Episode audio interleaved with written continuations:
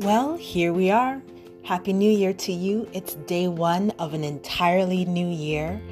And actually, all that keeps echoing in my mind is me suggesting to you that you should power forward through all of your obstacles. Wow, how uninformed could I have been?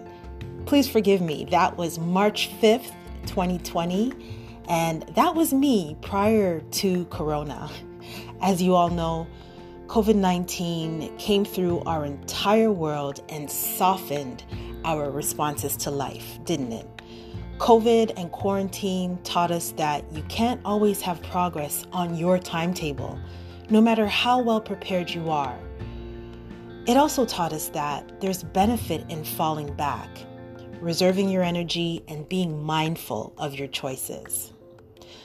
Hope you were able to enjoy the holiday and the ushering in of our new year. I do wish you and your family all the best, and I want to remind you that you can still get there from here. Let joy and light light your pathway and reflect on your life's lessons always. Yours truly, Lucian Atkins, business and lifestyle coach and founder of the Profit Pathway. Happy 2021.